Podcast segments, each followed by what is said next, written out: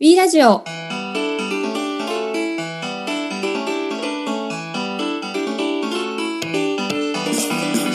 皆さんこんにちは。E-box カスタマーサクセスの平木です、えー同じく WeBox カスタマーサクセスの平井です。えーこの、えー番組はですねエンゲージメントを図るツール e-box が提供している我々が、えー組織づくりにおいて大事な考え方であるエンゲージメントであったり組織づくりについてお話をする番組です平井さん今日もよろしくお願いしますはい、よろしくお願いします。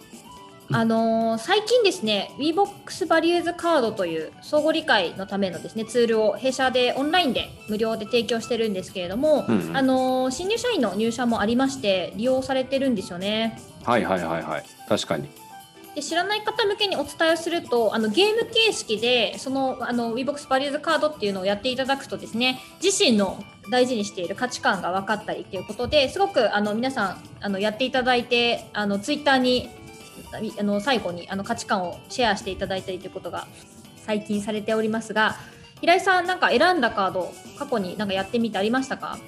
そうですね。あのーこれ実は毎回ですね、えっ、と、えーこう、札から、山札から出てきたものを偶発的にこう選ぶので、毎回同じっていう形にはならないんですけど、うんうん。私、何回かこうやった中で共通するのはあるなと思ってて、えー今パッと思いつくもので言うと、えっ、とですね、躍動的な人生、うんうん。それからビジョン、うんうん、うん。であと多様性を選びがちだなというふうに選びがち選びがちだなと思ってます。はい。まあ、結構あれですね、アトライのメンバーはこのバリュー WeBox バリューズカードのゲームいっぱいやってるので、その中でも平井さんの中ではその3つがよく出てくるんですね。そうそうそうそうそう。なんかそんな感じになりますね。なはい。るほど。なんか実際そのゲームやった後前後でなんか変化とかあったりします、そうですね。あのやっぱりえっといつも一緒にこう働いていてめちゃくちゃこう親しいなと思ってるメンバーはもちろんななんとなくこういうカード選ぶなとか。えー、わかるんですけどやっぱり少しこう距離が離れるとあーこの人どういう価値観選ぶのかなっていうのはあんまり予想つかなくてうんうんで、えっと、実際やってみると、あ、なるほどね、こういうことを感じてるんだとか、こういう価値観を持ってるんだっていうのはやっぱ分かるんですよね。はいはい。で、えっと、なので、その価値観に合わせて、なんか次、例えば雑談するときとか、えーなんか仕事をお願いするときとか、えーなんかその辺のなんか声掛けの内容を変えたりとか、そういうことはやっぱやる、やってるなという気がしますね。うんうん、確かに。うんあとはあれですよね、あのいきなり仕事の職場で、あなたの価値観何ですか？5つ言ってくださいって言えないんで、まあ、こういうゲーム形式でやると、なんかみんなで楽しみながらお互いの価値観知れるので、まあ、すごくおすすめですよね。そうですね。やっぱりあのゲーム形式っていうのはなんかこうやりやすい。で、会社においてもこうなんか、えーし、なんていう、深刻になるよりは、どちらかというとこう楽しんでやりましょうみたいな雰囲気になって、きっとあの受けがいいんだろうなというふうに思いますね。はい、ということで、ぜひですね、あの概要欄の方にサイトの方をリンクあの貼らせていただきますので、まだあのやったことない方につきましては、ぜひチャレンジ、あの挑戦してみてください。えーさて、えー今回のテーマですが、エンゲージメントの特徴として挙げられる主体的という言葉にちょっと注目してみたいなと思うんですけれども、平井さん、これお客さんからよく主体的な人増やしたいんですけど、どうすればいいですかっていうのを聞かれませんか？いや、聞かれますね。うん聞かれますし、なんかそもそもなんでエンゲージメントを入れたんですかっていうと、よく出てくるのは、いや、なんかやっぱり主体的な人を増やしたいですとか、なんかそうそういう形で出てきますよね。うん、なんかなんで言葉はすごく使われるんですけれどもやっぱ実際の意味を考えようとするとこれって結構難しいかもしれないですね。いや、結構難しいと思ってます。で、うまくその主体的っていうものを説明できてる人もあんまり多くないなと思ってて、いや、意外に感じるかもしれないですけど、本当にそうなんですよね。はい。なんで今日はですねあのこのあの w ラジオの中でですねちょっと主体的というのをキーワードにお話をしてみたいと思うんですがじゃあ早速ですがこの主体的って人はどどんな人なんでしょうか？はいそ。こについて話してみましょうかね。うん、そうですね。これ、あの、意外にですね、本当に深い話になってくるんですけど、ちょっとあの、平木さんに一つだけクイズを出してみたいなと思うんですね。はいで、今から言う A さんと B さん、どっちかは主体的。で、どっちかは自発的ではあるけど主体的ではないっていう人がいます。うんうんうんで A さん、B さん、どっちが、えー自発的、どっちが主体的でしょうか？えーちょっとそれに答えてほしいんですけど、まず A さんからいきますね。はいえっ、と、A さんは、えーこんな人です。上司から言われたことに対して、何でもですね、はいと、えーこうなんか、あの、率先して手を挙げて、文句言わずに行う人。えーうんこれがまず A さんだとします。えー次 B さん。えー上司、同じようにこう上司から言われたことに対して、えー今度はですね、自分なりにこう解釈をして、自分の状況を踏まえた上で、できることにはもちろん、はいと言いますし、えー難しいな、ちょっと得意じゃないなと思うことに対しては、ちゃんと適切に支援を求めることができる人。うんはい。えーこれが B さんだとします。うんうん。さあ、この自発的か、えー主体的かで、あの主体的な人はどっちですかって答えられあ答えてくださいって言ったとき、A さんと B さんどっちだと思います？これ当てに行っていいんですかね？あ、もちろんもちろん。はい。えっ、と、A さんの方が自発的、B, B さんの方が主体的だと思います。はい。ありがとうございます。そうなんですよ。あの、セミナーでも、この話をすると、大体 A さんと B さんだと、やっぱり B さんの方が主体的ですよねっていう話は、わにはなるんですよ。ここまではいいんですけど、じゃあ、これ、説明できますかっていう話なんですよね。うん、なうん。どう違うんですかねっていう。ふ雰囲気は確かになんか B さんの方が主体的っぽいなと思うんですけど、うんえでも A さんも自発的になってますけどそうなると自発的と主体的が一体どう違うのかっていうことが分かってないとこれ正確には何ていうんですか説明できないんですよね。うんうんうんうん。なので A さん B さんっていう二択になった時には、えっと、B さんだということはできても、えーいざ例えばなんか普段普段の話で自発的っていう言葉となんか主体的っていう言葉をなんか混同して同じように使っていたりするっていうのがよくよく見られるかなと思っていたりします。はい。なので、ちょっとここからですね、あの派生して、じゃあ自発的と主体的はどう違うのかっていう話をちょっとしたいなと思うんですけど、なんか結構深そうな 話でしょ。はいですね。どんどんディープな世界に来そうですけど。ディはいープな世界だと思うんですけど、はい、で、えっと主体的っていうのは、えっとえーこういう言葉があってですねこれあの私があの好きな7つの習慣っていう本から、えっと主体性についてのあの話をしている部分をちょっと切り抜いて引用して、えーお伝えするんですけども、うんうん。そうこういうフレーズがあるんですよ。主体性というのは自発的に率先して行動することだけを意味するのではないっていうのがまず一言目です。うんうんえーもう一回言うと自発的に率先して行動することだけを意味するのではないってことなんで、えー、と主体性の中に自発的であるってことは一応含有はされているけれどもそれだけじゃないっていうことなんですよね。なんかが足りないっていう話なんですね。はい。で、この何が足りないのかっていうのが一番の、まあ、パンチラインというか一番重要な部分で、えー、と実はそこにはですね、えーこう書いてあるんですよ。人間として、えー自分の人生の責任を引き受けることを意味するんだっていうふうに書いてるんですね。うんうんうんうん。この深いですね。いや、深いでしょ。そう、これが分かんないんですよ。どういう意味ですかっていう。うんうんうん人生の責任を引き受けるっていうことを意味するというふうに書いています。で、えっと、さっきの A さん、B さんの話にちょっと戻るとですね、えっと、まあ、一旦ちょっと人生っていうのはちょっとあの幅が広すぎるので、責任っていうキーワードがキー、あキーワードあ、責任っていう言葉がキーワードなんだなっていうことにはちょっと気づくと思うんですね。うんうんえーさっきあの僕あの B さんの説明をするしているときに、えー、と B さんっていうのは、えっと自分ができることにははい、えーだけども自分が不得意でできなさそうにかできなさそうなことに関してはちゃんと適切に支援を求められることがあ求めることができる人っていう話をしました。でこれっていうのはすごくその責任っていうものを重く捉えてるんですよね。うんうんうんうん本当は自分はできないんだとしたらやるべきではないと。えーいうことに対してちゃんとそこまで、えー責任を負っている状態というのがまさに、えーこういう感じなのかなというふうに思います。まあ、なので、その責任をを持ってるかどうかっていうのはすごく重要なポイントになってくるんですね。なんかここまでは分かりました？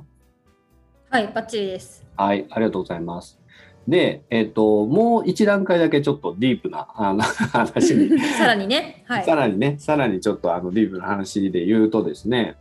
えっ、と、えー主体的じゃない人、えー自発的ではあるかもしれないけれども、主体的ではない人の、えーえっ、と、まあ、口癖といいますか、えっ、と、こういうことを実は考えている可能性があるよっていうフレーズがいくつかありまして、えーそれをちょっと今から言いますね。例えばはいこういうことを言う人です。えー自分がこの仕事をするかしないかは、それは会社が決めた。うんうん。えーこの案件をどうすればいいかは上司が決めた。うんうんえー仕事に熱が入らないのは会社がつまんない仕事を与えたからだ。うんうんなんとなくここれらっていうのは例えばさっきの A さんのように自発的にこれやりますって言ったとしても最終的にはいやでもねこの仕事をやるかどうかは会社が決めてるんだよとかこの案件をどうすればいいかは上司が決めてるんだろうとか、えー結局これ面白くないからやらないなっていうのは、えー会社がつまんない仕事を与えたからだっていうふうになってしまう可能性があるっていうのが A さんの特徴なんですよね。うんで、一方で、じゃあ主体的な人っていうのは、えーどんなセリフえーが出てきそうかっていうのをちょっと考えると、こんなセリフが出てきそうな感じがします。うん、例えば、えっ、と、自分がですね、この仕事に関して、自分の気持ちでちゃんと選んだんだっていうこと。んとか、えー例えばある場面では自分が譲ろうと思ってるのは誰かが譲れと言ったからではなくて私が、えーその方がいいと自分で思ったからだとか、えーそれから会社に対して意見を言うのは自分も、えーありたい姿自分のありたい姿っていうものをちゃんとその中に反映させたいからだとかですね、え感情とか環境とかに流されるのもちゃんと自分がコントロールできますよえこういうのが、えー主体的、主体性がある人なんですよ。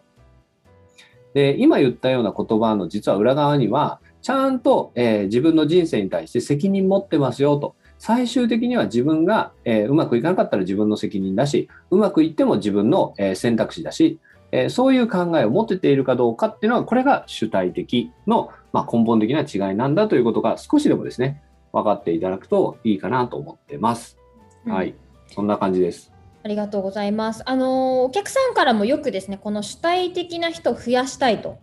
いう、あのことを相談いただくんですけど、うんじゃあこれ逆に自分からこう主体的になるという方じゃなくて、あのこういう方を増やしたいっていう方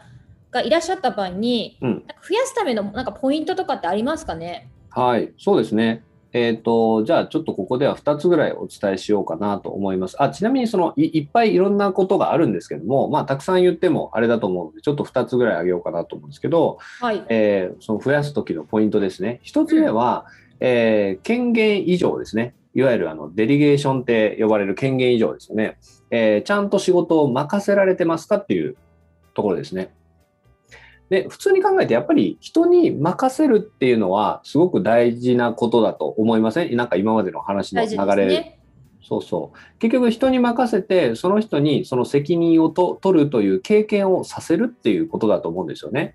えーなので、えっと、デリゲーション権限以上っていうのはすごくその主体性を上げる上では非常に重要。でも多くの人は実はあんまりこの権限以上っていうのはできてなくて、うんうん。なんか権限以上してるようなんだけど、実は最終的には、ただ、えーやらせてるだけで、最終的には、えっ、と、やったかどうかをなんかチェックをして、えーよしよし、よくやったとか、えーできてなかったらダメだったとかっていう感じになっている状態。これって実は責任を取らせるような権限以上にあんまりなってないんですよね。うんうんうんうん。なんか最後まで例えばうまくいったとしてもうまくいかなかったとしても、えーあなたはどう思ったのとか、えーそのその次例えばどうしようと思ってるの？とか、えーそういう感じでフォローアップしていくっていうのがやっぱり権限以上の中でも主体性を与えるような権限以上かなと思ってたりします。うんうんうん。はい、でもう一つは、えっとさっきあの自分の人生について責任、えーを持ってるかどうかって話をしましたけども、えっとちょっとこれ広い話になっちゃいますが自分の人生をどうしたいのかっていうのを考えてもらうことだと思うんですよね。うんうん。これあのありたい姿を考えるっていう風な表現を使って私あのセミナーとかでも話したりするんですけどあなたってどうなったら幸せなんですか？とか、えーどうなったらやりがい感じますか？とか、えーどうなったら、え自己成長できると思いますか？とか、えどんなあなんでしょうね仕事やりたいですか？とか、えその自分の人生について考えさせる考える機会を設ける。例えばワンオンワンの時とか、えーなんかそういう時にしっかり考えさせるっていうのはやっぱ重要なのかなと思ってたりします。そんな2つのポイントがあるかなと思います。わわがままとか自由とかとはまたちょっと違うじゃないですか。うんうん、違いますねそ。そのあたりをこうななんていうんですかね捉え違えないことは結構大事かもしれないですね。あの、うんうん、自分の意見をただただ自分の思うように言うってことではないですからね。責任そうですねうんあの責任を取るっていうことは結局その、えー、わがままを通した時に、えー、自分が例えば人間関係の中でわがままを通しましたそしたらどうなるかっていうとやっぱり、えー、相手から何て言うかなあの非難を受けたりとか、えもしくはその人間関係が崩れてしまったりするわけですよね。なので多分人はえー、そうやって自分はこうありたいっていうものを表現した時にそこの責任も一緒に負ってその表現をするわけで、うんうん、でそれがうまくいかないとかえー、なんか他人と、えー、合わせてあの合わせることがやっぱり必要だなと思ったらそれをチューニングしていきますよね。うんうんでそれがあちゃんとできる人っていうのがやっぱり主体性がある人で責任を持ってる人っていう、うん、そういう感じですかね。なんでやっぱりキーワードとしてやっぱ責任っていうところを意識しながら、まあ、あのやっていくっていうことですよね。うん、そこはすごく重要なポイントだと思います。ただ好き勝手なことをなんか思うがまま言うっていう話じゃないし、もしそれを言ったとして、あなたはそれに対して責任取れますよねっていうことに対して、うんって言えないと、ただの、ただの甘えみたいな感じになりますね。いやただ私はこれやりたい、これやりたい。他の人がどうなっても知らない、ただこれやりたい。みたいな感じは、まあ責任取れないですね。うんうんうん、はい、なるほど、ありがとうございます。はい、最後にですね、あのじゃあ今度はですね、自分自身が主体的な人になりたいって思ってる人が、まあ、仮に、まあ、聞いてる方でいらっしゃった場合に、はい、まあ、今日の一歩目としてなんかどんなことができそうかっていうのをいくつかですね教えていただければと思いますがどうん、どうですかね？あそうですね。えっ、ー、とこれあのうん。リクルートのですね、なんか言う、リクルートでよく使われている非常に私が効果的だなと思っているフレーズがあって、まあ、これは自分に対しても使えるし、えっ、ー、と、例えば周りの人たちに対しても使えることなんですけど、もう魔法のフレーズなんですけど、はい、何だと思います え、全然想像つかないんですけど。なんだろう。まあそうですよね。あの、実はすすごくシンプルで、うんうん、あなたはどう思う？っていうのを返してあげること。なんですよね。うんうん、これはなんであの自分に対して返してあげる。例えばなんかこう、えー、指示を受けた時に、えー、それどうしようかな。ただそれを、えー、ただ言われた通りにやるんじゃなくて一旦、うん、あれ？自分ってこれに対してどう思うんだろう？どうすればいいんだろう？っていうふうなことを考えるという意味であなたはどう思うっていう問いかけですね。それを自分に対して問うってことですよね。そうそうそうそう。で、もう一つは他人に対してやるときに、例えば、うん、えー、主体的じゃない人っていうのは自分の責任を負いたくないので、えー、例えば上司に相談に来るときにですね、えー、なんかあの、これこれ、えこれやればいいんすかねとか、えなんかあの人からこう言われたんですけど、とかっていうのを上司に相談に来るわけですよ。はい。その時に上司はすかさず、あなたはどう思うのって聞いてあげるってこと。うんうんうん、うんはい、で、ここで、あ、そうか、自分で考えなきゃいけないんだっていうことですよね。うんうんうんうん、それをあの自分に対しても他人に対しても体験させてあげると、えー、だんだんだんだん主体的、えー、になっていくんじゃないかなというふうに思います。まあ、あれですね一日で主体的な人になれるわけではないので、まあ、まずは、えー、今日からですね自身ないしは、えー、メンバーの方にこうとあなたはどう思うっていうのを問いかけるとそれがまずは大事ということですね。はいそれをやってみていただければいいんじゃないかなと思います。はい、ありがとうございました。えー、皆さんいかがでしたでしょうか？今日のテーマですね、結構やっぱ深くてですね、まだまだ話せる内容がありますので、どこかでまた平井さんでとあのお話できればなというふうに思っております。えー、ということで、えー、今日のですね、w ラジオ終了したいと思います。えー、本日も開きと平井がお送りしました。次回もお楽しみください。えそれでは、さようなら。さようなら。